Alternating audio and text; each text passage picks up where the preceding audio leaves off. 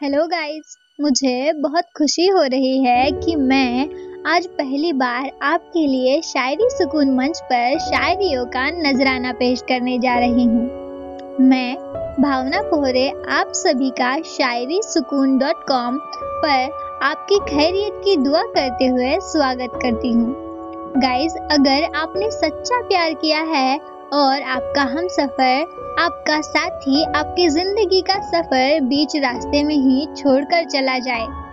तो आपको जो तन्हाई का एहसास और तन्हाई की जो कीमत आपने चुकाई होती है, वो शायद किसी ने नहीं चुकाई होगी। किसी को आपकी जैसी तन्हाई का एहसास नहीं होगा। तन्हाई का मतलब होता है अकेलापन। आपके दिल पर बीती हुई एकांत की भावना। जब आप तन्हाई के गहरे आलम में होते हैं, आपके दिल पर तन्हाई के गम भरे काले बादल छाए होते हैं।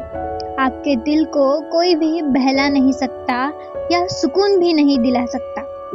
लेकिन आप जरा भी फ़िक्र नहीं करिएगा, क्योंकि शायरी सुकून यह एक ऐसा आपका डिजिटल साथी है जो आपको कभी तन्हाई का एहसास नहीं होने देगा।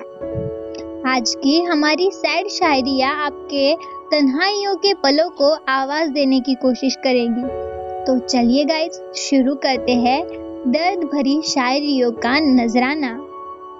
आज की हमारी पहली शायरी में एक प्रेमिका अपने प्रेमी को सवाल पूछ रही है। जरा गौर से सुनना। कहीं ये आपकी प्रेमिका के जज्बात तो नहीं? अर्ज़ किया है। अज़ीज़ था तू मेरे दिल के। तो फिर करके बेवफाई क्यों छोड़ गया तू मुझे तन्हाई में? कितनी मोहब्बत थी मुझे तुझसे। काश कि तू देख लेता झाँक के मेरे दिल की गहराई में। आज की अपनी दूसरी शायरी तन्हाई में होने वाली गुफ्तगु को बयां करेगी। तो चलिए सुनते हैं दूसरी शायरी। आपके इंतज़ार में हमने खामोशियों से बातें कर ली।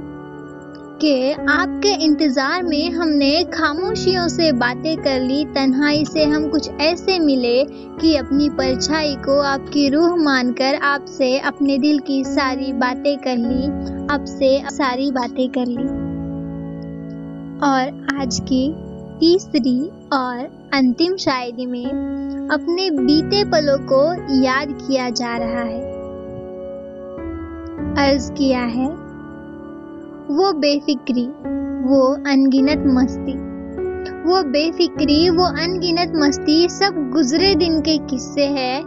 अब तो आँसू, गम और तन्हाई। अब तो आँसू, गम और तन्हाई, यही बस अपने हिस्से है, यही बस अपने हिस्से है। गाइस अगर हमारी आज की दर्द भरी शायरियों ने आपकी यादों को ताज़ा किया हो तो नीचे कमेंट बॉक्स में कमेंट करके हमें ज़रूर सूचित कीजिएगा।